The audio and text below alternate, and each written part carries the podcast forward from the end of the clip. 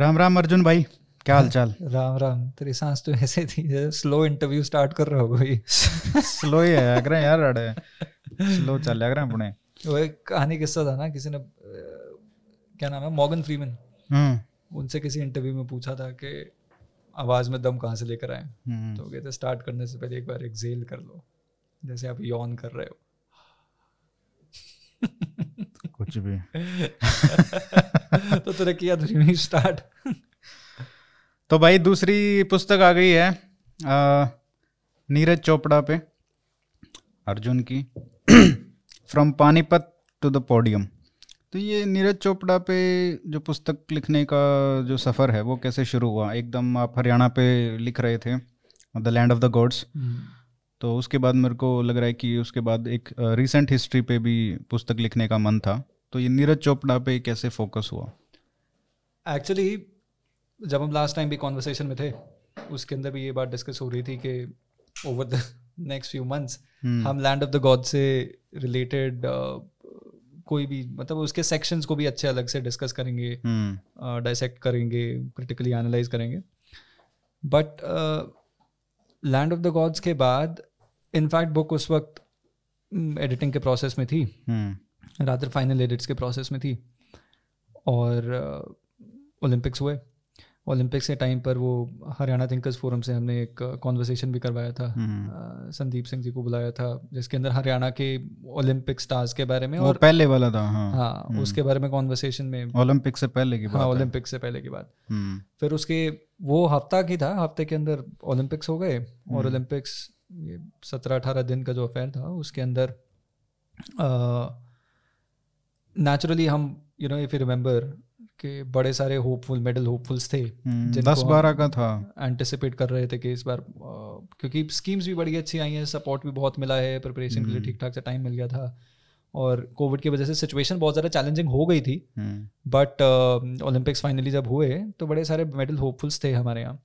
But all of a sudden we saw के some our star players not doing well and उस वक्त कोई ऐसा इतना लंबा चौड़ा ये नहीं था मेरा कि भाई work on somebody's biography but ये था कि उस टाइम पे like I remember telling you in the last conversation कि कंटेम्प्रेरी हरियाणा जो है और उसके अंदर कौन कौन से डिफरेंट एंगल्स हैं डिफरेंट स्टोरीज हैं डिफरेंट पीपल पर्सनैलिटीज़ हैं हम्म, जिन्होंने मॉडर्न हरियाणा के लिए किसी ना किसी तरह से या तो कंट्रीब्यूट किया है या फिर मॉडर्न हरियाणा को किसी ना किसी तरह का एक इंस्पिरेशन दिया है। हम्म, तो ये जो मॉडर्न हरियाणा की स्टोरी डिस्कस कर रहे होते हैं उसके अंदर ज़रूर ही स्पोर्ट्स का एक एंगल ज़रूर आता है और ये कंटेम्प्रेरी हरियाणा या हरियाणा से रिलेटेड जितने भी डिस्कशंस हैं उसके अंदर स्पोर्ट्स ना डिस्कस हो ऐसा हो नहीं रहा। हम्म, या तो रणदीप हुड्डा जी डिस्कस होते हैं या स्पोर्ट्स डिस्कस होता है। हम्म, तो उसी वक्त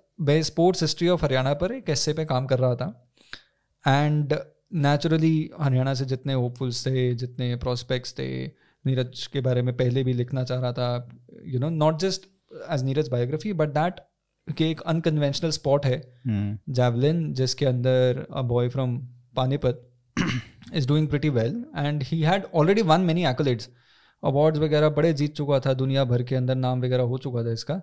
बाय द टाइम मतलब अर्जुना बॉडी भी था ये uh, तो ये सारी की सारी डिफरेंट चीज़ें थी जो लिखना का जब स्पोर्ट्स हिस्ट्री पे रिसर्च कर रहा था तब ये बात uh, दिमाग में थी। But alongside Phogat sisters भी थी अलॉन्ग साइड शाहबाद की भी कहानी थी कि कैसे वहाँ पे हॉकी स्टार्स बन रहे हैं। भिवानी कैसे क्यूबा यू नो बना हुआ है। And you know similarly Rohtak के अंदर हिसार के अंदर सोनीपत के अंदर कि कल अलग अलग क्या स्पोर्ट्स स्टोरीज डेवलप हो रही हैं और कैसे और क्यों Haryanvi are excelling so well in different sports उस बीच में I remember Neeraj smart young lad from Panipat another smart young lad. दोबारा सुनिएगा। तो smart young lad from Panipat through this javelin, which went far and won a gold medal. Now, this gold medal, हम बहुत आसान हो जाता है कि as a consequence of that media glare ने इतना ज़्यादा उसको हाईलाइट कर दिया या मीडिया ग्लेयर के अंदर सब कुछ you know everything else was achievement तो वैसे भी बहुत बहुत बड़ी है। मतलब मैं वही कह रहा हूँ। कि मीडिया ग्लेयर ने जो कवर किया ना वो रिज़ल्ट कवर किया। बट जो उसके पीछे की बैक स्टोरी है वो कहीं पर डिस्कस नहीं हो रही थी। और अगर डिस्कस हो बिट्स रही एंड पीसेस में हो रही थी। और बिट्स एंड पीसेस के अंदर भी बड़े मतलब tier three tier four questions discuss हो रहे थे। हाँ वो तो खैर उसका तो मिर्च मसाला है ही फिर। नहीं और दूसरी बात ये भी है कि बहुत लोगों को पता भी नहीं था जावलिन स्पॉट के बारे में। इनफैक्ट आई रिमेंबर कि उसी रात या अगले कुछ दिन और इनफैक्ट बुक की रिसर्च के वक्त ना went through a lot of these interviews और ऐसा लगा था कि लोगों को पता ही नहीं है लोग क्योंकि अभी अभी मेडल जीता है हम्म। जल्दी से इंटरव्यू करना है किसी को पता नहीं है तो भाई इनडायरेक्टली उसी से जानना चाह रहे थे कि उसके जवाब में पता चल जाए कि जैवलिन थ्रो कैसे करते हैं जैवलिन होता क्या है जैवलिन लंबा कितना होता है हम्म, जैवलिन थ्रो कैसे करना है। हम्म, सो ये सारी चीज़ें हुई थी बट इसकी जो इतनी लंबी बैक स्टोरी है वो बैक स्टोरी भी कवर करना ज़रूरी था और उस तरफ़ दिमाग धीरे धीरे बटना स्टार्ट हो गया कि अरे मतलब नीरज वन और हरियाणा का एक लड़का मतलब गोल्ड लेकर आया because that is zenith hmm. We've had Olympians जिन्होंने ब्रॉन्ज जीता गोल्ड जीता या फिर नहीं गोल्ड नहीं जीता। गोल्ड हाँ, नहीं ब्रॉन्ज जीता सिल्वर जीता। हाँ, और गोल्ड अगर जीता तो इंडिविजुअल स्पोर्ट इवेंट्स में जीता हम्म, ओलंपिक्स में नहीं जीता। हम्म, अ, तो इस तरह के बड़े सारी ऐसे स्टोरीज चल रही थी जो मैं रिसर्च कर रहा था और उस बीच में जो जेनिथ था वो नीरज चोपड़ा बने because Neeraj Chopra won the gold medal at Olympics which has been a long ambition a long hope of multiple Indian sportsman going back and again you know खेलने के लिए वहाँ पे। हम्म, तो वो अब आई रिमेंबर गुड़गांव में था मैं अ, एक मित्र है हमारे म्यूचुअल उसके साथ डिस्कशन सी हो रही थी कि क्या करना है you uh, know you know, कौन जीतेगा स्पोर्ट्स में कौन जीतेगा ओलंपिक्स में मेडल वो सारे कॉन्वर्सेशन चलते हुए किसी ने क्या हाँ नीरज शायद ब्रॉन्ज ले आएगा। नीरज भी एक होपफुल है। इस तरह की बात होनी स्टार्ट हो गई थी। हम्म, वो नीरज वन गोल्ड फिर उसके बाद दस पंद्रह दिन बाद में ठीक है यू नो लड़के की लाइफ चेंज होगी। क्योंकि पानीपत में था मैं उस वक्त रिसर्च पर्पज से पानीपत में था। तो न्यूज़पेपर्स या फिर व्हाट्सएप पे या फिर यूट्यूब पे किससे कहानियाँ चल रहे थे। बड़ी सारी स्टोरीज आ रही थी उसकी। एंड आई कुड सी क्या मतलब यू नो एक लड़के का कैसे जीवन ट्रांसफॉर्म हो गया है। ओवर नाइट हाँ। सेंसेशन बन चुका था वो। तो उस वक्त ऐसा कोई दिमाग में नहीं आया। बट ये पंद्रह बीस दिन बाद पब्लिशर्स के दिमाग में आया कि यार यू नो एक पानीपत से ये तुम हो पानीपत से वो है। एक बायोग्राफी हो सकती है क्या? तो मेरे लिए ये स्टार्टिंग के अंदर एक क्वेश्चन था, क्योंकि मैं लैंड ऑफ़ द गॉड्स पे काम कर रहा हूँ। लैंड ऑफ़ द गॉड्स के अंदर हिस्ट्री डिस्कस हो रही है हरियाणा की। And land of the gods खत्म होती है कंटेम्प्रेरी मतलब मॉडर्न डे पे बट मॉडर्न डे को एनालाइज करने के लिए I am working on another book so उसके अंदर एक इंपॉर्टेंट सेक्शन है स्पोर्ट्स हिस्ट्री तो स्पोर्ट्स हिस्ट्री के का जो नेचुरली जो जेनिथ बना वो ओलंपिक गोल्ड मेडल बना जो नीरज चोपड़ा देख रहा है। सो so, नीरज की बायोग्राफी की तरफ़ काम करना स्टार्ट हुआ। तो ये स्पोर्ट्स जो कल्चर है देखो स्पोर्ट्स का कल्चर तो हरियाणा में बहुत पहले से है ठीक है? कल्चर एक दिन में नहीं बनता है या एक दशक में नहीं बनता है। वो एक बहुत शुरू से ही है। अ, लेकिन ये जो मेडल जीतने का सिलसिला जो शुरू हुआ वो अभी हुआ है इक्कीसवीं सदी में सदी में ठीक है? उससे पहले नहीं था। तो क्या बदलाव आया जिससे हरियाणा में लोग सडनली मतलब मेडल लाने लग गए? 2008 से ये सिलसिला शुरू हुआ था एकदम से। सो so, हरियाणा में जो स्पोर्ट्स की कहानी है उसकी शुरुआत या उसका जो हिस्ट्री है ना लॉन्ग हिस्ट्री इसलिए है क्योंकि हरियाणा हमेशा से एक लैंड रहा है और फॉर लॉन्ग टाइम एक फॉर सेंचुरीज लैंड रहा है जहाँ पे किसी ना किसी तरह का कॉन्फ्लिक्ट रहा है और फ़िज़िकल एट्रीब्यूट्स को स्ट्रेंथन करने के पीछे एक मोटिवेशन थी जो सेल्फ डिफेंस भी हुआ करती थी। हम्म। तो एट्रीब्यूट्स जो हैं वो सेवनटीन एटीन सेंचुरी डॉक्यूमेंट्स जो देखते हैं उसके अंदर रिपीटेडली अगर कास्ट को जो एक्सप्लोर करता है कम्युनिटीज़ को कोई एक्सप्लोर करता है हम्म। और सोशल लाइफ को या रूरल इंडिया को भी कोई एक्सप्लोर कर रहा है मल्टीपल ऑथर्स उन सबने इस बात को रिपीटेडली लिखा है कि इस रीजन के जो लोग हैं आर टॉल स्टाउट मैन जिनके क्योंकि काम ऐसा हुआ करता था हरियाणा कोई वैसे कोई आज बना है धंधाने वाला राज्य या फ़सल इतनी अच्छी हो रही है वैसे तो सेमी एरिड स्टेट है काफ़ी ज़्यादा। एंड एज अ कॉन्सिक्वेंस तो पैसा नहीं हुआ करता था खेती करनी पड़ती थी। तो उस वजह से लोगों के शरीर भी बड़े सॉलिड थे।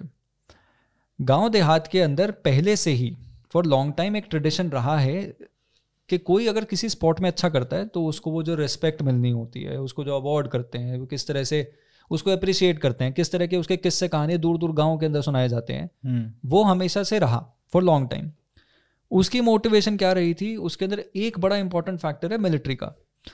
तो Haryana has been a you know ground breeding ground for good soldiers in the army hmm so from afghan wars till you know first world war second world war हमने कॉन्टिन्यूसली देखा है कि Haryanvis अलग अलग regiments के अंदर सर्व कर रहे हैं। उनको एक जो थ्योरी आती है वो मार्शल रेस थ्योरी आ जाती है उसके ऊपर बड़ा डिबेट चलता है। Regardless keeping all of that aside ये ज़रूर है कि फ़िज़िकल एट्रीब्यूट्स के बेसिस पर ही they made good soldiers all these military man who went abroad to serve वो वापस आए विद न्यू एक्सपीरियंसेस दुनिया देख ली एक्सपोजर हुआ, चीज़ें समझ आई। ये समझ आया कि डिसिप्लिन क्या होता है, ये समझ आया कि स्पोर्ट्स का क्या रोल होता है, ये समझ आया कि लीडरशिप क्वालिटी कैसे स्पोर्ट्स से जनरेट की जा सकती है, ये समझ आया कॉम्पिटिटिव नेचर क्या होता है कॉम्पिटिशन्स कैसे होते हैं, उनकी वजह से क्या कोई नौकरी मिल सकती है। ये सारे सारे एंगल्स मल्टीपल एंगल्स प्ले में आए। और जब गाँव देहात में जाते तो एक कॉन्वर्सेशन सी स्टार्ट होती थी पहले। अब I am not talking about today मतलब सौ साल पहले अगर कॉन्वर्सेशन होती थी चौपाल में बैठ के इमेजिन करो कि चार लोग बातें कर रहे हैं फिर कोई बताता है कि भाई इस तरह के स्पोर्ट्स है वहाँ पर किसी ने कैसा किया? या इस तरह के स्पोर्ट में लाहौर में कोई जीत कराया कोई कहीं जीत कराया? तो इस तरह के बड़े कुश्ती वाले कंपटीशन तो गाँव देहात में कब से ही चले कब से रहे चले रहे हैं। दंगल। हाँ तो ये तो इनफैक्ट नीरज की स्टोरी के अंदर भी बहुत इंपॉर्टेंट किस्सा है कि परिवार ने पहले नेचुरली सोचा था। कि भाई ज़मीन से जुड़े हुए खेल खेलें कबड्डी कुश्ती। हम्म। और ये कबड्डी कुश्ती पे तो गाने खेल कबड्डी कुश्ती का। सो हम्म। ये सारी चीज़ें थी। और हरियाणा के अंदर हमेशा से इसे अप्रिशिएट किया। अगर आप सिक्सटी सेवेंटी से कुछ लोगों से मिलें तो ये बात रिपीटेडली बोलते हैं कि स्पोर्ट खेलना और फिट होने का एक अलग सा नहीं एक नेचर सा था एक कॉम्पिटिटिव नेचर था गाँव के अंदर लड़कों के अंदर। हम्म। कि कौन यू you नो know, वो कहते हैं ना सूटम सूट भाग ले। तो ये सूटम सूट मतलब रेस के अंदर कितना ये दौड़ के अंदर कितनी स्पीड में भागा। हम्म। उसका एक जनरल एक कॉम्पिटिटिव यू नो एटीट्यूड था और वो होली पे जैसे मंदिरों में दंगल होते थे वहाँ पे होते हैं। प्राइज मनी भी मिलती थी और अभी भी होते ही हैं। हाँ।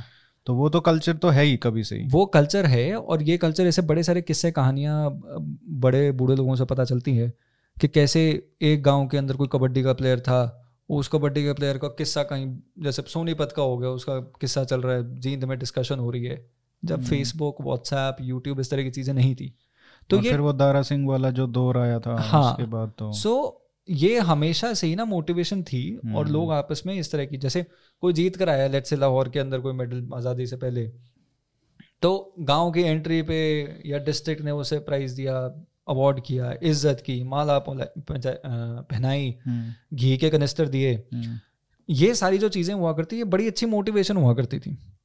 बट पेट तो नहीं भरता ना इससे। तो टिल अ सर्टेन पॉइंट ये करा जाता था। उसके बाद लोग तो अपने लिए बाद जो बदलाव आया उस पे हाँ तो ये मोटिवेशन हमेशा मतलब मोटिवेशन वहीं पे खत्म हो जाती थी। हम्म, इतना ज़रूर था कि अपने आप को फिट रखना है तभी हरियाणा के अंदर योग का तभी हरियाणा के अंदर सुबह सुबह आप जाओ चार बजे मैं तो का हाँ। व्यायाम। में सुबह सुबह चार साढ़े चार बजे बहुत बार गाड़ी लेकर अखाड़े तो हैं दौड़ते रहते हैं दौड़ते रहते हैं और हाईवेज पे मिलिट्री की तैयारी करना शुरू कर देते हैं हाँ। अठारह उन्नीस साल से भागना दौड़ना। तो ये ट्रेडिशन हमेशा से रहा है। हम्म, बट जो चेंज आया वो ट्वेंटी फ़र्स्ट सेंचुरी में आया। वो क्या था कि इससे पहले कभी भी इस तरह की मोटिवेशन नहीं मिल रही थी कि भाई अगर आप मेडल जीत के आते हैं तो आपको कोई अच्छा significant sum of money as award from the government मिले। या कभी ये नहीं आया कि समाज के अंदर दूर दूर तक ना नौकरी मिल जाए या दूर दूर तक ख्याति हो अब पुलिस के अंदर मिल जाए रेलवे के अंदर जॉब मिल जाए इस तरह के एंगल्स बड़े कम हुआ करते थे प्ले में। हम्म, बट ये चेंज ट्वेंटी फ़र्स्ट सेंचुरी में आना स्टार्ट हुआ जिसके जिसका कॉन्सिक्वेंस आपको ये देखने मिला। ऐसा नहीं है कि बस नौकरी पहले लग नहीं रही थी। हम्म, लगती थी नौकरियाँ बट अवार्ड मनी इतनी बड़ी नहीं हुआ करती थी। नौकरी में कंपटीशन बहुत हुआ करता था हम्म, कि मतलब पाँच लोग लगे पड़े हैं एक नौकरी के पीछे। सो so, वो मोटिवेशन धीरे धीरे बंदे को ना तोड़ देती थी कि हम्म। यार अपने वैसे कोई प्राइवेट काम कर ले कॉन्ट्रैक्ट में लग जा। खेती ठीक खेती है ठीक है। तो ये हम्म। सारी चीज़ें मल्टीपल एंगल्स थे। बट ट्वेंटी फ़र्स्ट सेंचुरी जैसी I at the break of the century पहले एक ओम प्रकाश चौटाला जी हमारे मुख्यमंत्री थे फिर भूपेंद्र सिंह हुड्डा जी फिर मनोहर लाल खट्टर जी।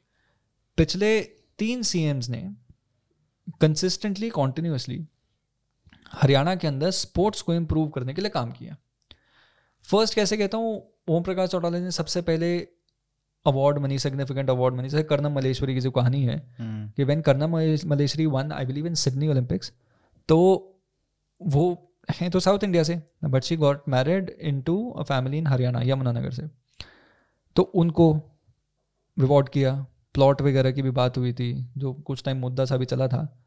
फिर उसके बाद भूपेंद्र सिंह हुड्डा जी ने रिवाइज कर दी या स्पोर्ट्स पॉलिसी बनाई। नई पॉलिसी बनाई थी। और वो काफ़ी इफ़ेक्टिव थी। काफ़ी इफ़ेक्टिव थी। उसने एक बड़ा एक नई जनरेशन ऑफ़ स्पोर्ट्स पर्सन ले आए थे हम्म, कि जो बार बार कंसिस्टेंटली वो उस मशीन के अंदर ना हम्म, लड़के आते गए हम्म, कि अब compete करेंगे compete करेंगे। और एक ना जनरल हरियाणा का थोड़ा माहौल सा भी ऐसा है। हम्म, मैं याद है मुझे मैं हौस खास में एक फैंसी अपार्टमेंट के ड्राइंग रूम के अंदर कुछ बड़े ठाटे लोगों के साथ डिस्कशन सी चल रही थी। उन्होंने बोला था कि अर्जुन हरियाणा वालों की ना तुम्हारी एक खासियत है कि पता नहीं कैसे सबके पास ना एक मैसेज पहुँच जाता है कि भाई ये करना है। तो सारे पीछे लग जाते हैं वो करने के। ले लो ले लो ले लो। धरना हो जाओ ठीक सो जैसे गवर्नमेंट सर्विसेज़ के पीछे हम्म, वैसे ही स्पोर्ट्स के पीछे भी। तो एक जो दोन धुन सी सवार हो जाती है एक जोश सा एक जुनून सर पे चढ़ जाता है कि भाई अब तो बस ये करना है। और फ़ैशन वाली बात हो गई ना जिसका फ़ैशन चल रहा है उसके पीछे पड़ गए तो वो तो हर सोसाइटी में ही होता है। नहीं पर हरियाणा के अंदर ऐसा होता है कि सारे सारे जवाक लग जाए कि भाई अब तो करना है। हम्म, सो और बड़ी एप्टली मेरे को मतलब when when it was said मेरे को इट क्लिक्ड फेयरली वेल क्योंकि हाँ कि चाहे वो गवर्नमेंट सर्विस हो चाहे स्पोर्ट्स में हो तो स्पोर्ट्स के अंदर जैसे वो स्पोर्ट्स पॉलिसी की बात आई तो सारे बड़े ने बोलना स्टार्ट कर दिया। घर पे कि भाई बच्चों को स्पोर्ट्स में डालेंगे नौकरी लग सकती है कोई अगर पढ़ाई में इतना ठीक नहीं है तो उसको स्पोर्ट्स में डाल दो उसमें कुछ हो जाएगा इसका। हम्म, पहले पहले यही कहानियाँ किससे हुआ करते थे कि यार यू नो पढ़ोगे लिखोगे बनोगे नवाब खेलोगे कूदो- कूदोगे होगे खराब।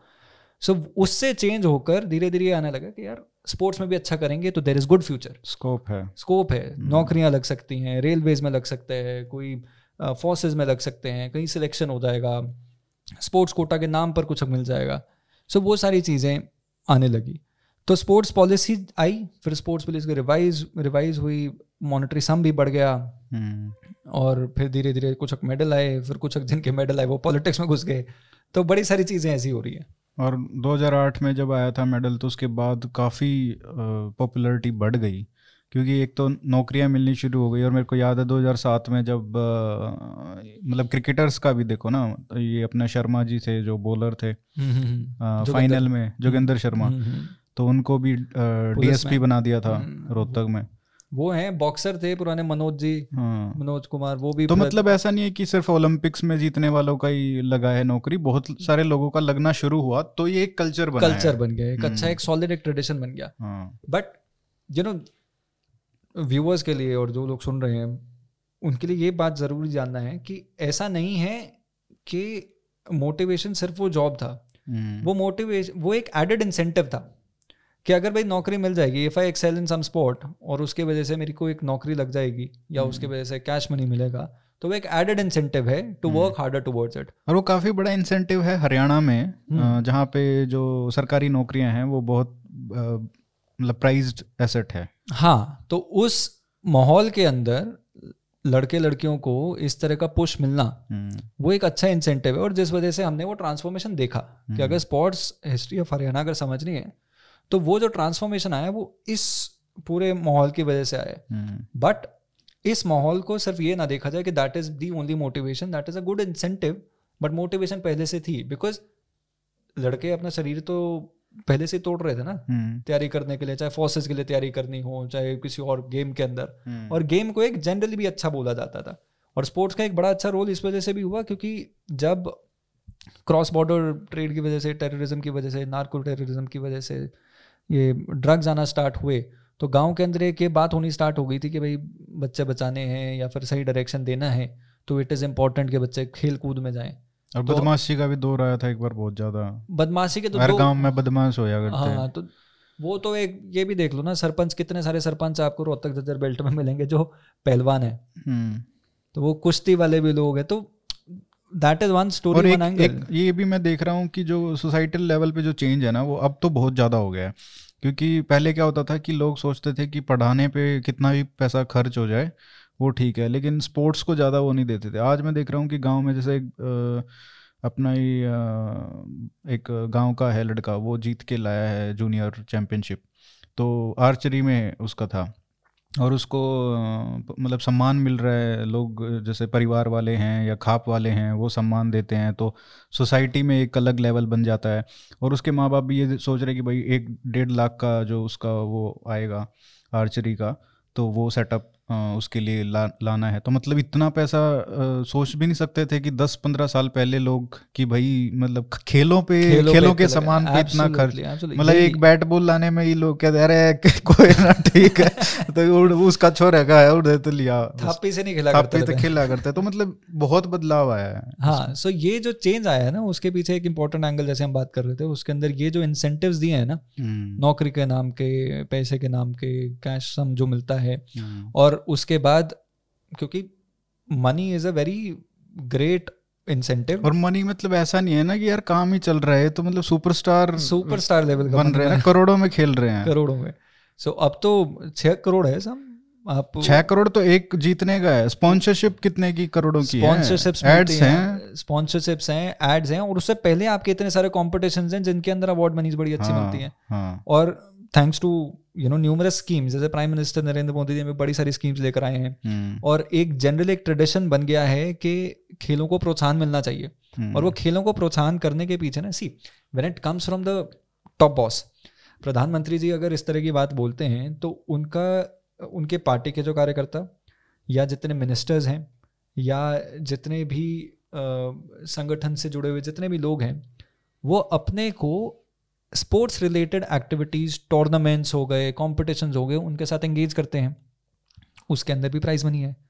तो ओवरऑल एक ट्रेडिशन जो बनाना है या जो माहौल बनाना है वो बन उठता है। हम्म, कि गाँव देहात के अंदर भी अगर कोई कंपटीशन रख दिया और उसके अंदर पार्टी से जुड़ा हुआ कोई व्यक्ति वो तो कंपटीशन तो होते ही थे हाँ। लेकिन अब पॉलिटिकल लोग भी आने लग गए उसमें। पैटर्नेज के साथ आने लग गए हाँ। उसके अंदर। तो वो पॉलिटिकल पैटर्नेज का जो चेंज आया है वो बहुत इंपॉर्टेंट है। हम्म, तो इन सारे मल्टीपल से पॉलिटिकल पैटर्नेज हो गया एक जनरल ट्रेडिशन हो गया फिर इंसेंटिव्स हो गए सरकार है सोसाइटी में वो- इज़्ज़त है। वो सारा का सारा in in totality brought down this change that we are seeing in today अब तो स्पोर्ट्स का बहुत कमाल सा ही हुआ हुआ यार। हम्म, ये हुड्डा साहब के टाइम पे हुआ था कि सोनीपत के अंदर बना। हम्म, साई को इतना बूस्ट मिला था। और साई को हाँ। हाँ तो उस वजह से ये जो माहौल जो बना उसकी वजह से ये ट्रांसफॉर्मेशन आया और ये बहुत बड़ा ट्रांसफॉर्मेशन है। नीरज चोपड़ा की स्टोरी थोड़े बताइए कि जो शुरुआत हुई उनकी उसके ऊपर। तो स्टार्टेड यंग ये चैप्टर का नाम है। सो नीरज की जो कहानी की शुरुआत होती है वो एक Chopra brothers name of the Chopra family WhatsApp group hmm, क्या नाम है इसको? क्या कैसे प्रोनाउंस करेंगे? खंडरा। खंडरा। खंडरा हम्म, गाँव का नाम। हाँ तो और दरा खंडरा। खंडरा। तो क्या है कि पानीपत के पास पानीपत का एक सब डिविजन है मतलौडा। मतलौडा के मतलौडा गाँव के पास भी एक गाँव है खंडरा।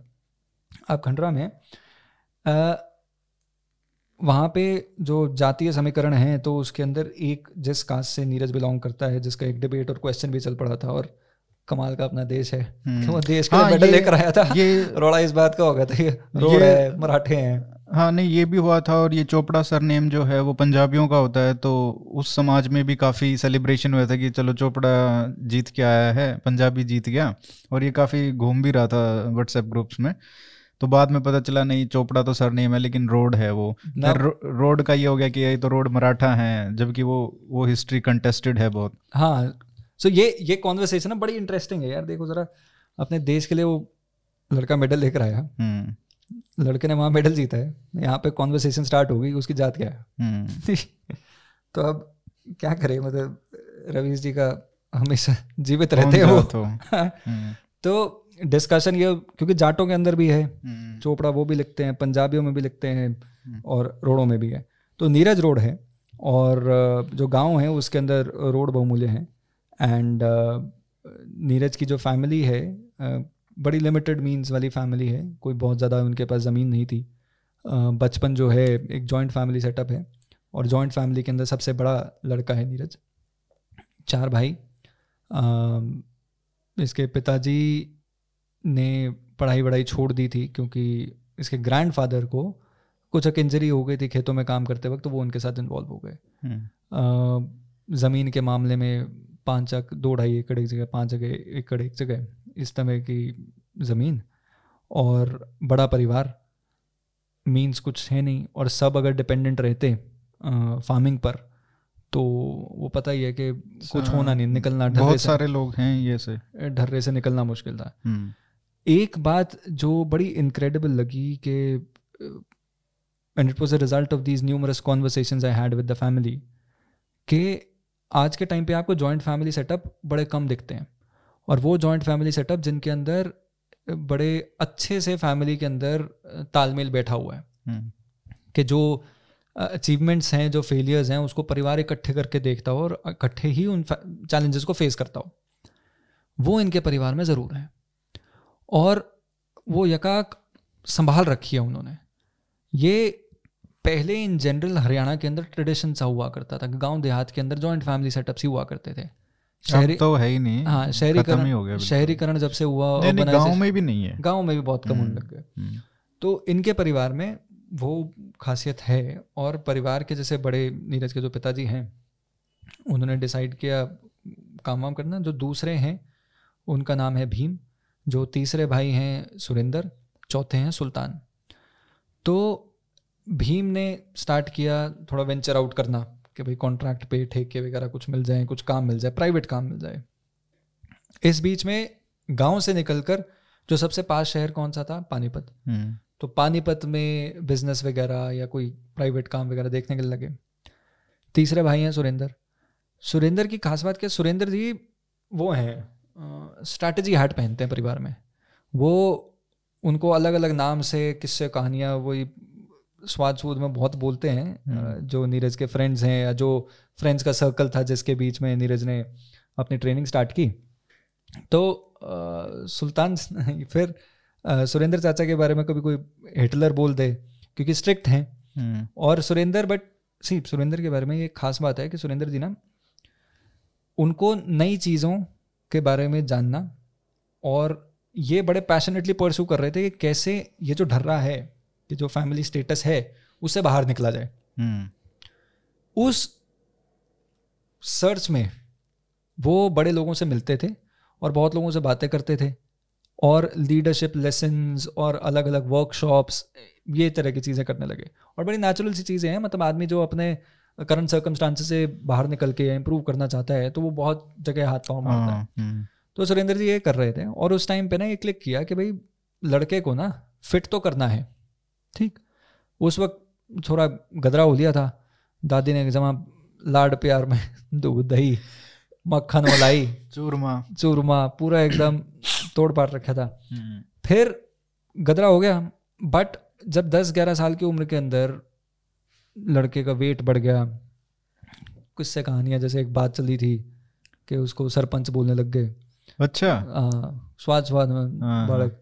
तो पर वो जो छेड़ थी वो छेड़ बॉदर तो करती है मतलब कोई भी फैमिली ये चाहेगी कि भाई उनका बच्चा मतलब फिजिकली फिट हो एक्टिव हो हम्म, तो उसको physical fitness training PT gym वगैरह इसमें जाना पुश कर दिया कि भाई करो। एज अ कॉन्सिक्वेंस वो जिम वगैरह में स्टार्ट किया जाना। हम्म, अब इस टाइम पर भाई जब ये फिजिकली फिट होने लग गया सुरेंद्र दाता ने डिसाइड किया कि भाई फिजिकली फिट तो हो गया। बट उस टाइम पर ये आज समझ लो आज ये तेईस साल उम्र है तेईस चौबीस साल। अब आज से तेरह चौदह साल पहले मतलब दो हज़ार छः सात। हम्म, नहीं आठ आठ हाँ, है ना? हम्म, तो इस टाइम पर स्पोर्ट्स का हरियाणा के अंदर जैसे हमने अभी पिछले कौन इस कॉन्वर्सेशन के पिछले पार्ट के अंदर डिस्कस किया था एक नया न्यू वेव आ चुका था। हम्म, और लोग हर जगह सोच रहे थे पुश करने के लिए कि अपने बच्चों को स्पोर्ट्स में डालें। 2008 में तो माहौल बन ही गया था। बन गया था। हम्म, तो उस टाइम पर जो सुरेंद्र चाचा हो गए भीम हो गए इन दोनों के बीच में और सारे परिवार के साथ कंसेंसस से ये फैसला हुआ कि भाई पुश करते हैं किसी स्पोर्ट्स में। हम्म, और उस वक्त स्पोर्ट्स पे डिस्कशन चल रहा है कि कौन सा स्पोर्ट चूज़ किया जाए। स्पोर्ट कौन सा हो सकता है? पहला आइडिया वही आया खेल कबड्डी कुश्ती। ठीक तो कबड्डी ट्राई करो कुश्ती ट्राई करो खो खो ट्राई करो इस तरह आने लगे। हम्म, बट सुरेंद्र ने ये नोटिस किया कि ये जो कबड्डी होगी कुश्ती होगी ना इस तरह के खेलों में कंपटीशन है। नहीं कंपटीशन नहीं दूसरी बात ये है कि कंपटीशन तो वो तो कंपटीशन में जब कूदोगे जब गेम चूज़ कर लोगे ना उसके बाद देखोगे। बट उस टाइम हुआ क्या था कि इनको ये लगा कि यार लड़का अभी तो क्योंकि उस टाइम पे तो सिर्फ़ फिटनेस के लिए डाला था हम्म, स्पोर्ट के अंदर हम्म, या फिटनेस के लिए डाला था गेम वगैरह कर। उस टाइम पर इनको ये लगा कि यार लड़का अगर अभी ये गेम खेलने लग गया कहीं गोटे गाटे में चोट चाट ना लग जाए और फिर बाद में इन फ्यूचर हम्म, सफ़र करे। तो उन्होंने ये कॉन्वर्सेशन ओपन कर दी थी कि कबड्डी कुश्ती के अलावा भी आप ऑल्टरनेटिव देखो। हम्म, और उस टाइम पर नीरज की जो जर्नी थी इस टाइम पर नीरज तेरह चौदह साल की उम्र चौदह भी नहीं तेरह साल की उम्र तेरह से भी कम तो मतलौडा जिम गया मतलौडा जिम से वो निकाल के पानीपत में शिवाजी स्टेडियम है। हम्म, तो Shivaji stadium and in fact Shivaji stadium की कहानी इसलिए इंपॉर्टेंट होगी यार और मैं मेरी क्यों मोटिवेशन हो गई ये किताब लिखना? क्योंकि मैं भी बचपन में शिवाजी स्टेडियम में खेला हूँ। और शिवाजी स्टेडियम के अंदर कंस्ट्रक्शन का काम और उसको इनिशियल फिलिप देने का काम ना दादाजी ने किया था। अच्छा। पानीपत के अंदर क्योंकि मेरे को याद है बचपन के अंदर ना वहाँ पे राइट हैंड साइड पे योगा हॉल था वहाँ पे एक वो प्लाक लगा हुआ था जहाँ पे दादाजी का नाम तो बचपन में मोटिवेशन थी कि भाई ऐसा भाई मेरे को पता है दादाजी कौन है और लोगों को भी बता दो। अच्छा तो मेरे दादाजी का नाम चौधरी विजय कुमार है और विजय कुमार जी एक बड़े ऑनेस्ट और ईमानदार आईएएस ऑफिसर रहे हैं हरियाणा में और पानीपत के डेप्यूटी कमिश्नर थे और फ़र्स्ट डेप्यूटी कमिश्नर थे पानीपत के। हम्म, और जब पानीपत ज़िला बना था उस टाइम पे जो इनिशियल स्टेप्स थे इनिशियल चीज़ें की गई थी टू डेवलप द डिस्ट्रिक्ट वो दादाजी ने ली थी। तो और दादाजी के पिताजी? सारा बताऊँ? थोड़ा सा कॉन्टेक्स्ट देने के लिए। तो दादाजी का दादाजी के चार भाई हैं। उनके पिताजी हैं चौई सीसराम जी जो चौई सीसराम जी बागपुर से हैं। हम्म, वो अपने समय के बहुत बड़े सामाजिक चेतना के अंदर सामाजिक चेतना बढ़ाने वाले या सामाजिक जो कुरीतियाँ हैं उनसे लड़ने वाले लोगों में जाने जाते थे।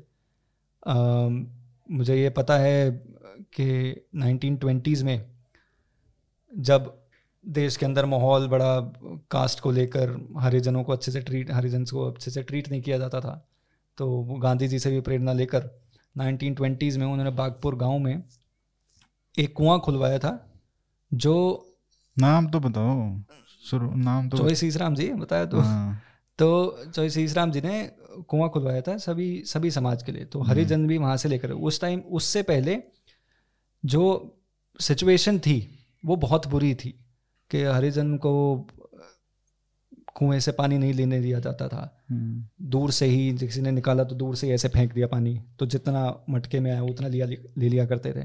तो बहुत ही बुरी सिचुएशन थी। और उसके अंदर इम्पैक्ट डालने के लिए और प्रेरणा लेते हुए गांधी जी से आर्य समाज जी थे क्या?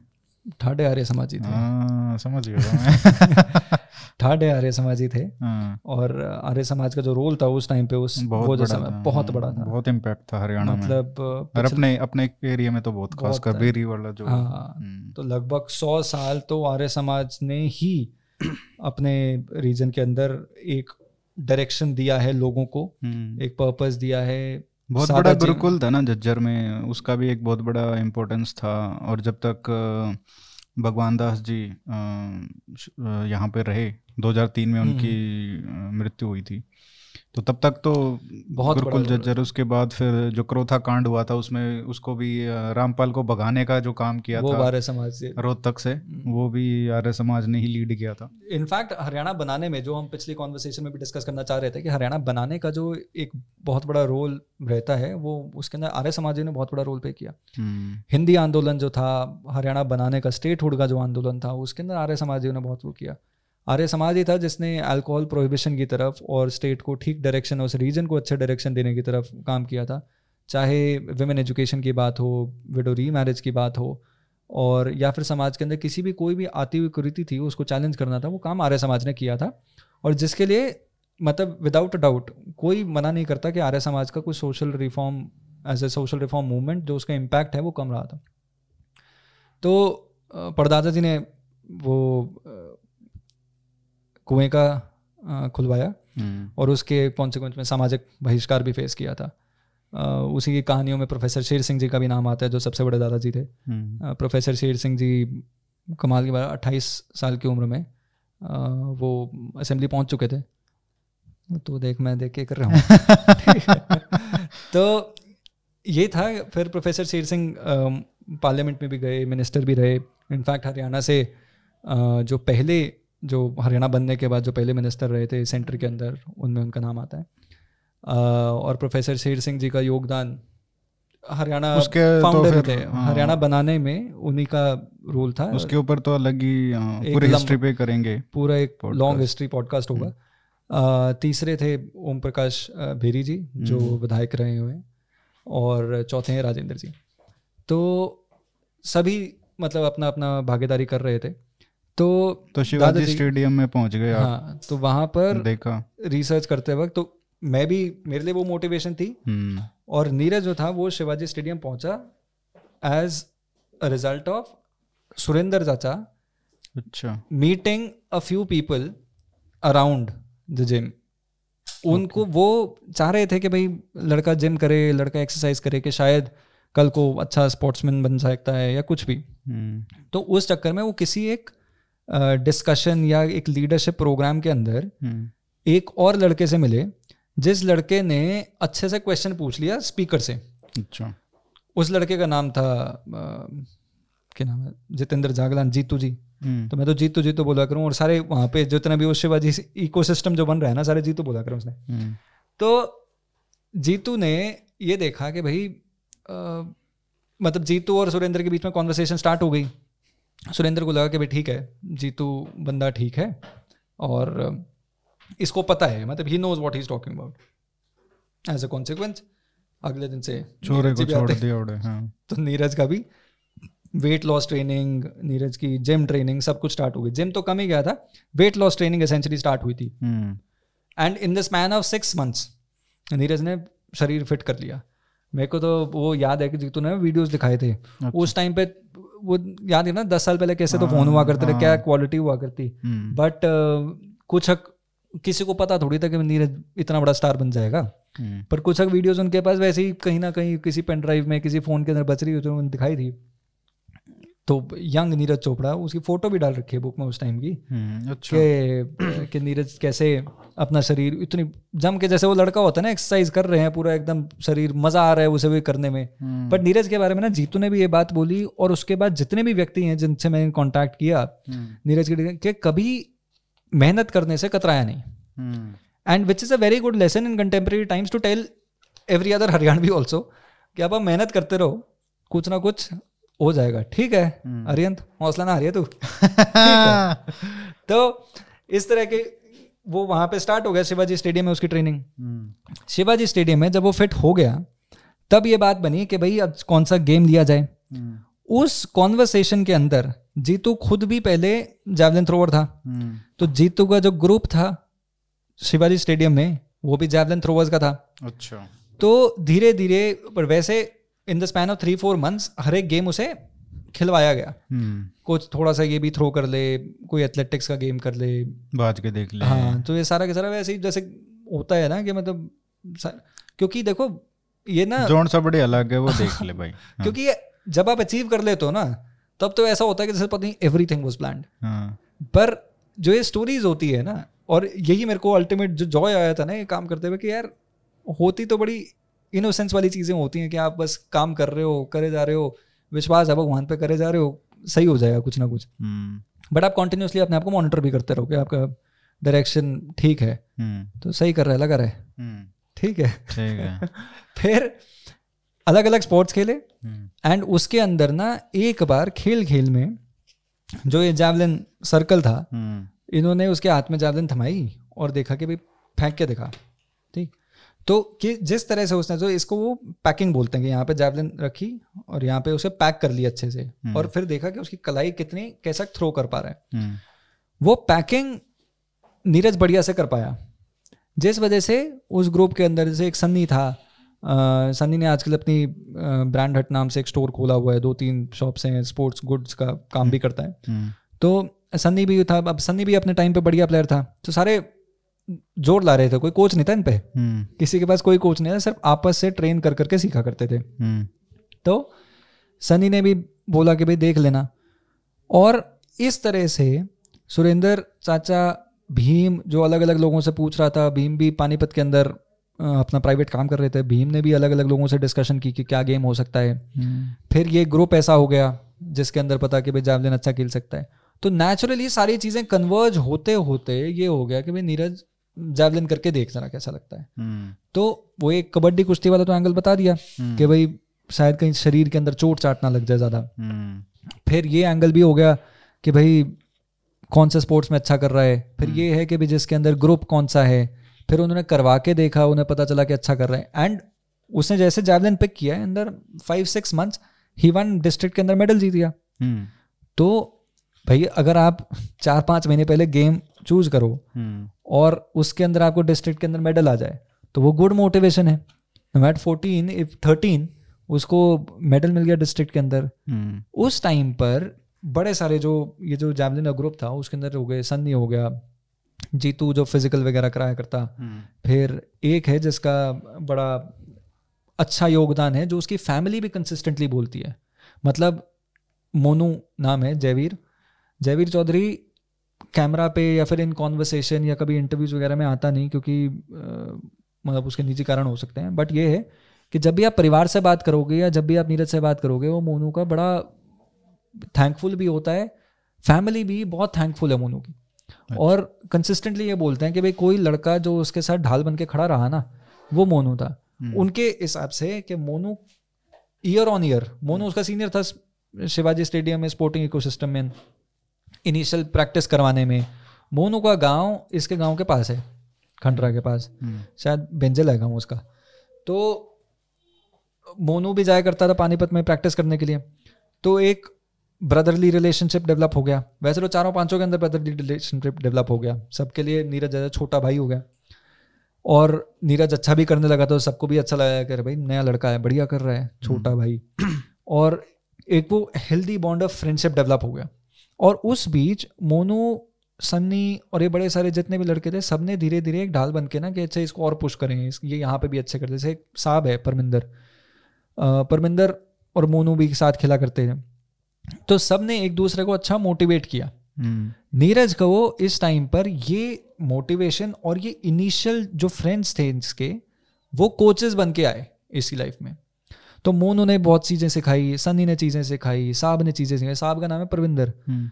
तो उसका भी if you check records he has done very well in national javelin throwing competitions and state level पर भी। मतलब नाम थे इन लड़कों के uh, ऐसा नहीं है कि they're bad players they're doing very well Monu का ये है कि मोनू ने बहुत सारे मेडल नेशनल स्केल पे लेकर नहीं आ पाया बट मोनू ने अपनी तरह से मेहनत पूरी करी। हम्म। तो ये सभी लड़के सब एक ग्रुप बन गया।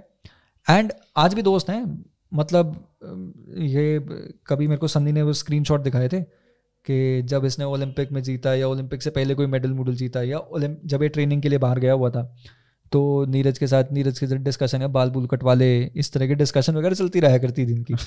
सो फ़ोन तो हमेशा साथ ही रहे सबके। हम्म। तो इस तरह का एक माहौल सा डेवलप हो गया जिसने नीरज को ग्रो करने की अपॉर्चुनिटी दी। हम्म। नीरज को वो लोग मिल गए जो लोग इसके लिए अच्छा चाह रहे थे। वर्चुअस। सर्कल ऑफ़ फ्रेंड्स हो गया। सर्कल ऑफ़ फ्रेंड्स जो इसको पुश करना चाह रहे थे और इसके लिए सबको दिख रहा था कि अच्छा कर रहा है। हम्म। इनफैक्ट शिवाजी स्टेडियम के अंदर ही बहुत लोगों ने बोलना स्टार्ट कर दिया कि तू अगर कंसिस्टेंटली करता रहेगा ना और सब ठीक रहा तू ओलंपिक मेडल लेकर आएगा। तो ये सेंसिबिलिटीज और ये सेंस उसे शिवाजी स्टेडियम के अंदर मिलना स्टार्ट हो गई थी। और उस टाइम पर ही ये लोग ना ग्रुप के अंदर वीडियोस वगैरह आ चुके थे फोन्स आ चुके थे सबके हाथ में। तो यूट्यूब पे Jan Zelezny if I am pronouncing his name right एक चेक जैवलिन थ्रोअर हैं उनके वीडियोस देखा करते सो so, वहाँ से सीख सीख के किसी और का वीडियो के अंदर देख करके कौन कैसा कर रहा है किसका थ्रो कैसा है किसी का हम्म। हॉल्ट कैसा है किसी की थ्रोइंग आर्म कैसे चल रही है कैसा कर्व बन रहा है बॉडी के अंदर। I won't go into deep deep into telling you how मतलब different positions in javelin however वो सारी सारी चीज़ें वो फ़ोन के थ्रू देखना सीखना स्टार्ट कर दिया था इस ग्रुप ने। एज अ कॉन्सिक्वेंस नीरज ने भी किया। तो नीरज के लिए भी यूट्यूब एक कोच की तरह बन गया था लाइफ में। जहाँ से उसने औरों के वीडियोस देखे और कैमरा रिकॉर्डिंग वो अपने वीडियोस की भी करा करता था ताकि देखने के लिए कहाँ पर उसकी स्टेपिंग गलत हो रही है कहाँ पे उसकी ब्लॉकिंग लेग गलत हो सकती है कहाँ पे वो स्लिप कर रहा है कहाँ पे उसकी आर्म मूवमेंट के अंदर क्वेश्चन हो रहा है कहाँ पे उसका शोल्डर पे ज़्यादा चैलेंज हो रहा है। हम्म। तो वो सारी चीज़ हो रही थी। पानीपत में ही डिड वेल बट तो उसके बाद लेकिन ये इसके बाद तो मतलब जो मेन जो कोचेस का रोल क्या है? कौन से ऐसे कोचेस थे या कहाँ पे कौन से एकेडमी में जाके एक एक लेवल के बाद उसका वो हो गया। हम्म। पानीपत में भाई इससे ऊपर नहीं जा सकते हो आप। हाँ। ठीक है तो वो कौन से कोचेस थे मेन कोच क्योंकि बहुत लोगों का नाम आता है। बहुत लोगों का नाम है। हाँ, मतलब कि ये भी कोच था वो भी कोच था इसने भी सिखाया उसने भी सिखाया। तो मेन किससे इसको फ़ायदा? क्योंकि आपने आपने बैठा है कितने कितने घंटे बैठे हो नीरज के साथ? यार मैं काफ़ी घंटे बैठ लिया उसके मल्टीपल सेटिंग्स हुई थी हमारी।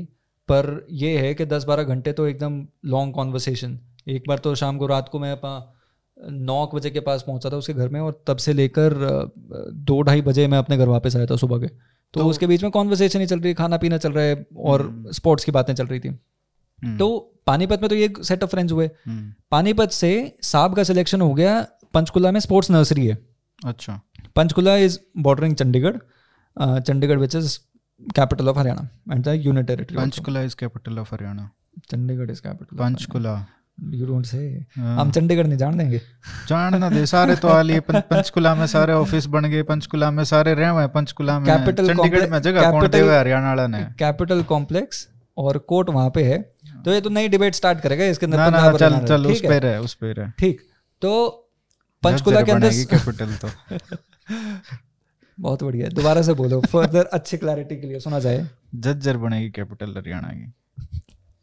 वंस मोर चल चल। ठीक। ठीक। तो भाई पंचकुला के अंदर स्पोर्ट्स नर्सरी थी जो। ताऊ देवीलाल स्टेडियम में हुआ करती। हम्म, वहाँ पे साहब का परविंदर का सिलेक्शन हो गया। इस बीच में ये कॉन्वर्सेशन सी हुई कि यार नीरज तो बढ़िया कर रहा है बट पानीपत के अंदर अच्छी फैसिलिटीज़ नहीं है तो पंचकुला चला जा। तो दोस्त दास के कहने कूने पे परिवार से डिस्कशन होके वो पंचकुला चला गया। डिफरेंस बहुत है। हम्म, यार आप पानीपत में प्रैक्टिस कर रहे हो आप वुडन जैवलिन होती है या फिर एल्यूमिनियम वगैरह की जैवलिन होगी? इसमें क्या फ़र्क होता है वैसे? जैसे जो कॉम्पिटेटिव स्पोर्ट होता है उसके अंदर फाइबर की कार्बन की जैवलिन होती है। अच्छा। और ये जो बाकी होती हैं वो लकड़ी की भी जैवलिन होती है जो मेरठ से लेकर आते हैं कोई अलग मेटल की भी होगी जैवलिन बट वेट होना चाहिए 600 से 800 ग्राम का वेट का वो कोई भी मेटल की कोई भी एल्यूमिनियम मटेरियल की हाँ, हो। सस्ता मटेरियल ही होगा ना कहाँ से तू सोच सके। तो फिर वो वो महँगी आती है क्या जो हाँ फाइबर वाली जैवलिन महँगी होती है अच्छा। और उसके रेट लाखों में भी चले जाते हैं। अच्छा। बट ये है कि वही जैवलिन इंटरनेशनल कॉम्पिटिशन में यूज़ हो रही है। So if you are not practicing with javelins और implements which are used in international competition how will you prepare yourself for international competition तो ये फैसिलिटीज़ पंचकुला के अंदर थी। वो पंचकुला पहुँचा पंचकुला पहुँचा साहब के कहने पे और परविंदर। परविंदर। हम्म, तो उसके कहने पे परविंदर का निकनेम है साहब। हम्म, तो ये बोलना स्टार्ट किया देखिए जरा ठंडे ठंडे साहब। तो साहब साहब इस वक्त मेरे बैंगलोर है हैदराबाद बैंगलोर ही है मेरे ख्याल से। और उसके हैं टैग हैं। तो खासे वाले चार। तो साहब ने साहब अभी रेलवेज में है। हाँ, उसका भी स्पोर्ट के अंदर अच्छा करने की वजह से जॉब लगी थी। हम्म, तो साहब वहाँ पहुँचा साहब ने पीछे पीछे बोला कि नीरज आजा। नीरज ने वहाँ पे आके प्रैक्टिस स्टार्ट कर दी। इंपॉर्टेंट ये है कि नीरज को उस टाइम पे एडमिशन नहीं मिला था कुछ टाइम के लिए क्योंकि नीरज एलिजिबल नहीं हो रहा था। हम्म, बट नीरज के दोस्तों ने सबने बात बात की और कि भाई इसको रहने दो कुछ टाइम के अंदर कंपटीशन आप ट्रायल वगैरह ले लेना। हम्म, कुछ टाइम बाद इसका ट्रायल हुआ और इसको इसने पंचकुला को अपना घर बना लिया। इस टाइम पे इसका स्पोर्ट जो गेम था ना वो कंसिस्टेंटली इंप्रूव करता गया। पंचकुला में इसको फैसिलिटीज़ मिली। पंचकुला के अंदर आपको पर ऐसा नहीं था कि बहुत फैसिलिटीज़ मिली। खाना वगैरह खुद ही बनाया करते थे। कोच वगैरह?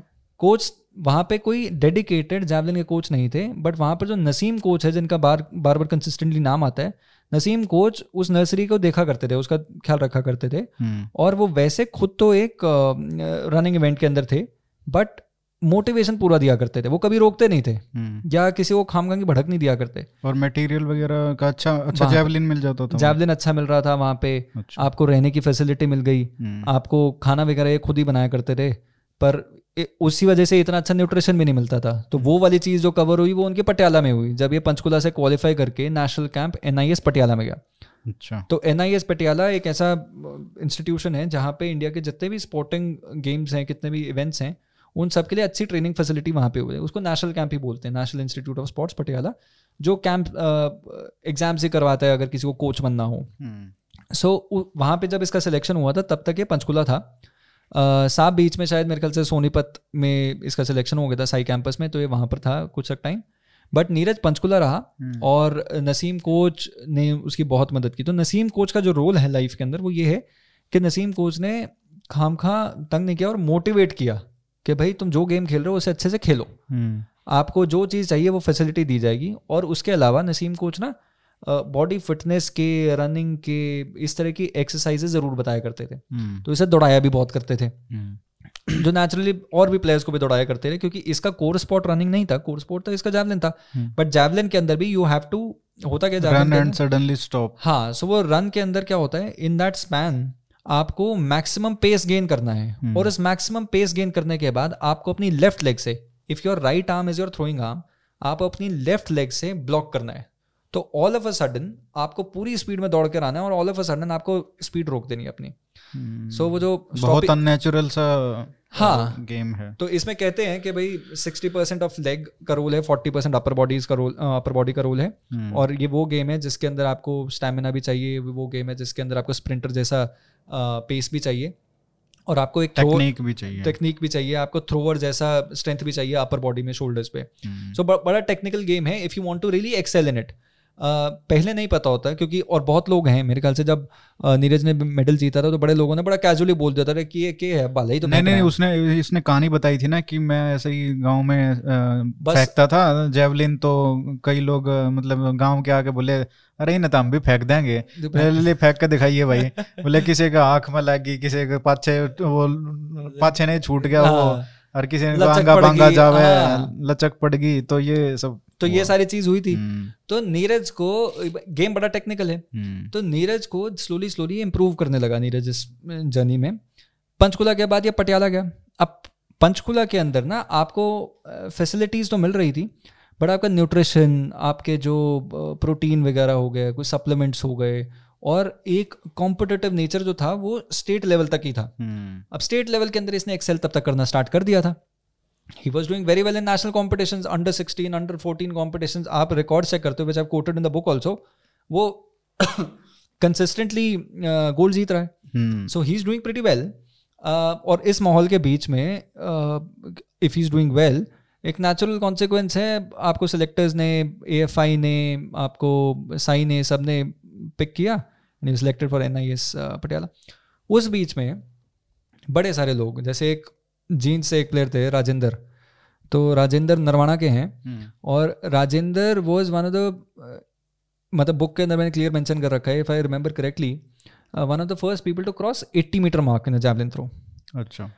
एंड राजेंद्र की कहानी भी बड़ी न्यारी है। मतलब आपको यू फील बैड ऑल्सो कि कैसे मतलब लड़का मतलब ही डिड 82 के पास कुछ का एंड इसके पास नेशनल रिकॉर्ड था। अभी he is training young students in Narwana who could very well who could do well in javelin he is training them तो उसी कहानी पढ़ने के लिए ज़रूर पढ़ना किताब क्योंकि you you get to understand मतलब किताब के अंदर ना वो रिसर्च करते वक्त वो स्ट्रगल्स जो हैं। सक्सेस सक्सेस स्टोरी तो ठीक है लेकिन हाँ। एक फेलियर की भी फेलियर क्या मतलब वो राजेंद्र भी कोई फेलियर थोड़ी है? राजेंद्र भी तो टॉप थ्रोवर है मतलब he is the national record holder for transformation जो नेशनल से इंटरनेशनल का होना है हाँ। वो वाली तो national record holder for some time तो Rajendra but you know you see Neeraj का स्केल इस वक्त क्या बना हुआ है? लाओ लश्कर the fame the money the career path सब कुछ उसके लिए clear and then on contrast you see कि राजेंद्र जो जिसने 82 मीटर के पास का जिसका रिकॉर्ड तोड़ा था इन दोनों का ना एक कंपटीशन के लेवल हो गया था। मेरे ख्याल उड़ीसा के अंदर लेवल हुआ था नीरज और राजेंद्र का रिकॉर्ड अब राजेंद्र का जो रिकॉर्ड है Rajendra was also top player but Rajendra उसके कंपैरिजन में तो in terms of money in terms of success और in terms of fame comparison में नहीं है। और बड़ी चैलेंजिंग स्टोरी है and Rajendra came from much worse means than Neeraj. Hmm, मतलब he came from absolute nothing कोई अपॉर्चुनिटी कुछ नहीं पता। हम्म, आप बस स्पोर्टिंग सिस्टम किसी ने बोला यहाँ पे ट्रेनिंग करने यहाँ पे ट्रेनिंग कर ले। किसी कोच ने बताया अरे वहाँ पर शायद पॉलिटिक्स कम होगी वहाँ पे ट्रेन कर ले। किसी ने बताया दिल्ली के अंदर थोड़ी ज़्यादा सहूलियत मिल जाएगी तो दिल्ली आ जा। तो गाँव देहात से निकला हुआ लड़का जिसके सामने कुछ भी मतलब अपॉर्चुनिटी जहाँ देखी बस उसने अपना गाड़ी का स्टेयरिंग वहाँ मोड़ लिया हम्म, कि यहाँ पे सीखूँगा चीज़ें। तो राजेंद्र के साथ भी ये कहानी हुई। तो एट उस टाइम पर राजेंद्र जी का सिलेक्शन हो चुका था। राजेंद्र का सिलेक्शन था इधर ये पटियाला नेशनल कैंप में था। हम्म, तो राजेंद्र ने भी कुछ लोगों को बोला कि भाई ये लड़का है अच्छा ब्राइट लड़का है आप इसको कैंप में नेशनल कैंप में ले लो। तो उसने भी रेकमेंड किया था। Other I am not discounting के जो ऑफिशियल्स थे ए एफ़ आई के एस आई के जो ऑफिशियल्स ने कुछ नहीं किया। ऑफिशियल्स ने भी किया बट ये जो रिकमेंडेशन होती है ना जो एक फेलो स्पोर्ट्स पर्सन या एक सीनियर स्पोर्ट्स पर्सन की आती है हम्म, वो बड़ी वैल्यूएबल होती है। और वो हम यूजुअली जब हम स्पोर्ट्स की बात कर रहे होते हैं ना हम कॉन्वर्सेशन में लेकर नहीं आते। हम्म, सीनियर्स का रोल बहुत इंपॉर्टेंट होता है किसी भी गेम को प्रैक्टिस करने में किसी भी गेम के अंदर किसी भी स्पोर्ट के अंदर अच्छा करने में। हम्म, क्योंकि जो सीनियर्स होते हैं यही आपको एक प्रॉपर डायरेक्शन दे रहे होते हैं। क्योंकि they are the ones who are suffering तो ये जो गुरु शिष्य परंपरा जो हम बोलते हैं ना वो हमारे एजुकेशन सिस्टम में बच ना रही हो बट ये स्पोर्ट्स के अंदर बच रही है। बिकॉज़ यू सी कोचेस के बारे में भी ये बात आती है कोचेस कंसिस्टेंटली चल रहे हैं। कोचेस के बारे में डिबेट भी आ जाती है कोचेस की कहीं ईगो बैटल ना हो जाए। और कोचेज आर द वंस जो पॉलिटिकली भी जो एडमिनिस्ट्रेशन होता है उसको भी डोमिनेट कर रहे होते हैं वही संभाल रहे होते हैं कौन सा प्लेयर आगे बढ़ेगा। सो कोचेस का भी एक अलग बड़ा गेम चल रहा होता है। उसी के साथ सीनियर प्लेयर्स का बहुत बड़ा रोल होता है। तो ये सारे सीनियर्स थे और सीनियर्स ने डायरेक्ट करवाए। सीनियर्स ही लेकर गए पंचकुला सीनियर्स ही लेकर गए कि भाई लड़का अच्छा कर रहा है इसको इधर ले आओ आप कैंप में। तो नीरज आ गया फिर national camp hmm, national camp के अंदर फैसिलिटीज़ थी इंटरनेशनल स्टैंडर्ड की। अच्छा। वहाँ पर आपको खाना मिल रहा है आपको फैसिलिटीज़ मिल रही हैं आपको स्टे ठीक मिल रहा है आपको सप्लीमेंट्स मिल रहे हैं आपको न्यूट्रिशन की ज़्यादा चिंता करने की ज़रूरत नहीं। Of course after a certain point जो इंटरनेशनल प्लेयर्स हैं वो खुद ही अपना खाने वाने का अरेंजमेंट रखते हैं। जैसे साई का भी एक किस्सा हुआ था ना हाँ, इससे पॉपुलर हो गया हम्म। तो बड़े सारे इस तरह के किस्से हैं। तो जितने भी स्टार प्लेयर्स हैं ना ये अपने खुद का न्यूट्रिशन वगैरह आफ्टर अ सर्टेन पॉइंट कर लेते हैं। तो आई एम श्योर अभी नीरज चोपड़ा भी वैसे ही कर रहे हैं। बट ये है कि नीरज उस टाइम पे आ गया और इसे फैसिलिटी मिली और इसने औरों को देख देख कर सीखा और इम्प्रूव किया अपने आप को। तो यहाँ तक कोई कोच नहीं है? नहीं coach professional coach professional javelin professional coach नहीं मिल रहा कोई। हाँ। तो यहाँ पर आकर प्रोफेशनल कोच के मामले में मिलना स्टार्ट होते हैं। हम्म, तो जो खुद जैवलिन प्लेयर्स हैं। तो एक कॉमनवेल्थ गेम्स के अंदर मेडल विनर थे काशीनाथ जी। तो काशीनाथ इज़ नाउ उस टाइम पर कोच लग गए थे नेशनल कैंप के अंदर कोच लगे हुए थे जैवलिन के। उन्होंने इसे कोच किया। उस टाइम पे if I am right Werner Daniels भी थे। अ, जो कोच वर्नर डैनियल्स नहीं? Gary Gary Gary Calvert Gary Calvert थे। हम्म, तो गैरी कैल्वर्ट ने भी इसकी गेम को इम्प्रूव करने में बहुत मदद की। वर्नर डैनियल्स ने बहुत इम्प्रूव करवाया गेम फिर अभी जो इसके करंट कोच हैं क्लाउस बार्नोविच उन्होंने if I am pronouncing the name right उन्होंने इसका गेम बहुत इंप्रूव कराया तो जो प्रोफेशनल कोचेस थे ना जो जैवलिन थ्रोअर्स थे वो इससे मिले हैं अब नेशनल कैंप में आने के बाद। इससे पहले जो भी ट्रेनिंग थी वो सीनियर से सीनियर स्पोर्ट्स पर्सन से सीनियर जैवलिन थ्रोवर से सीख रहा था। हम्म, कोई डेडिकेटेड जैवलिन कोच नहीं और उसी के अंदर ये बहुत कुछ कर चुका था। मतलब नीरज वॉज़ ऑलरेडी अपनी उम्र के हिसाब से और अपने एक्सपीरियंस के हिसाब से he was doing remarkably well and यही बात गैरी कैल्वर्ट ने भी अपने एक इंटरव्यू में बोली थी कि Neeraj is a natural what he meant was कि is naturally a very good he'll excel as a javelin thrower which he did. So ये तो उनके कंट्रीब्यूशन पर्टिकुलर क्या रहे होंगे? या उन्होंने जो एडमिट किया नीरज ने भी बोला होगा कि भाई इसने मेरे को ये इस इस एरिया में इम्प्रूव करवाया इसने मेरे को यहाँ पे मेरे को कमी लग रही थी इन्होंने मेरे को इधर क्योंकि कोचेस जब प्रोफेशनल इस लेवल के आते हैं तो they add huge value right huge value huge value मतलब स्पोर्ट्स पर्सन अगर एक्सेल करता है तो वो इन्हीं माइनर माइनिंग नजिंग से करता है। वही है ना आपका जो नेशनल है और एक इंटरनेशनल लेवल को जो बांटना है हाँ। वो डिफरेंस अब वो... जैसे I tell you few instances के कैसे इंप्रूवमेंट हुआ। हम्म। अब जैसे अ, अब मेरे को खड़ा होना पड़ेगा दिखाने के लिए वो थ्रो हम्म। बट ये समझना है जैसे राजेंद्र उस वक्त राजेंद्र और नीरज नेशनल कैंप के अंदर ट्रेनिंग कर रहे हैं।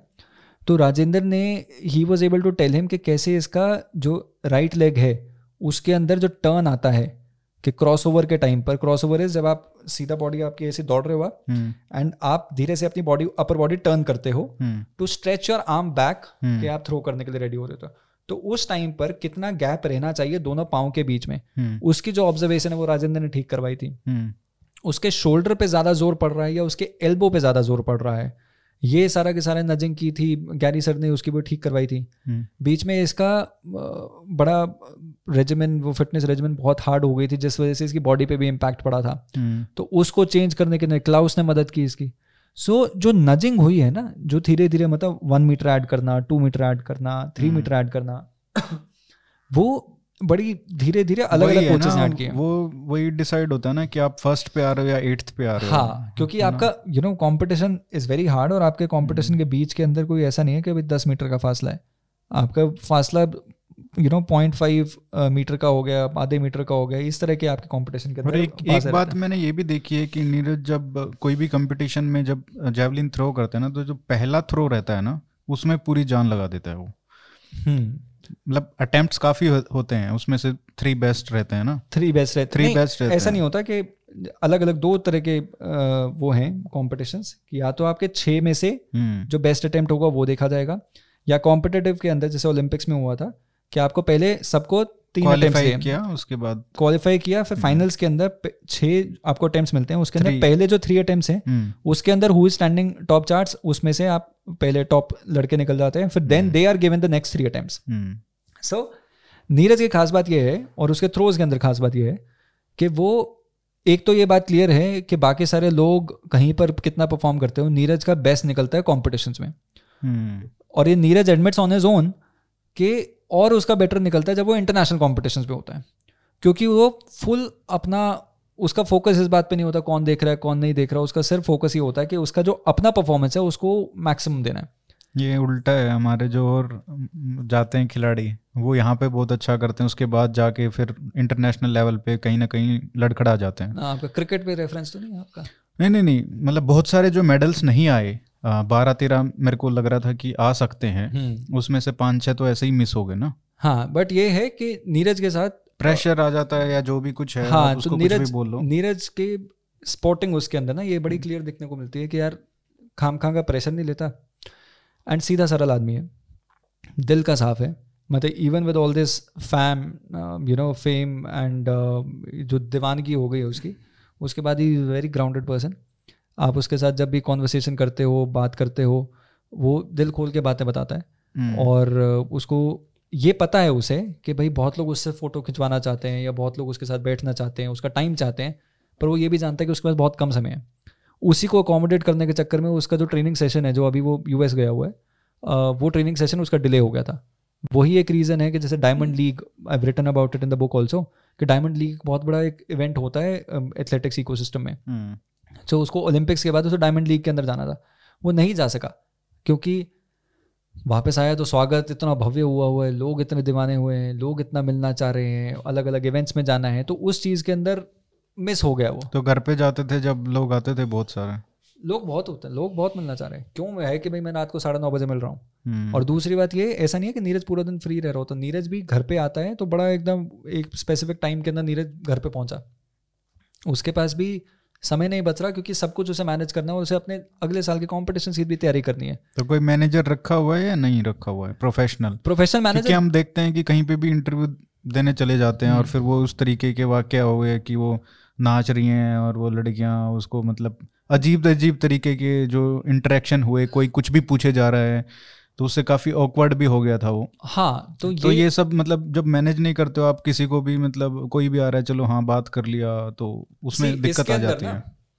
And I have to laud this कि हमारे जब से स्पोर्ट्स तो में अंदर हमारे मेडल्स आने स्टार्ट हुए some people in right time saw an opportunity in your but एक रिमार्केबल रोल जो प्ले किया है वो जिंदल स्पोर्ट्स ने प्ले किया है। हम्म।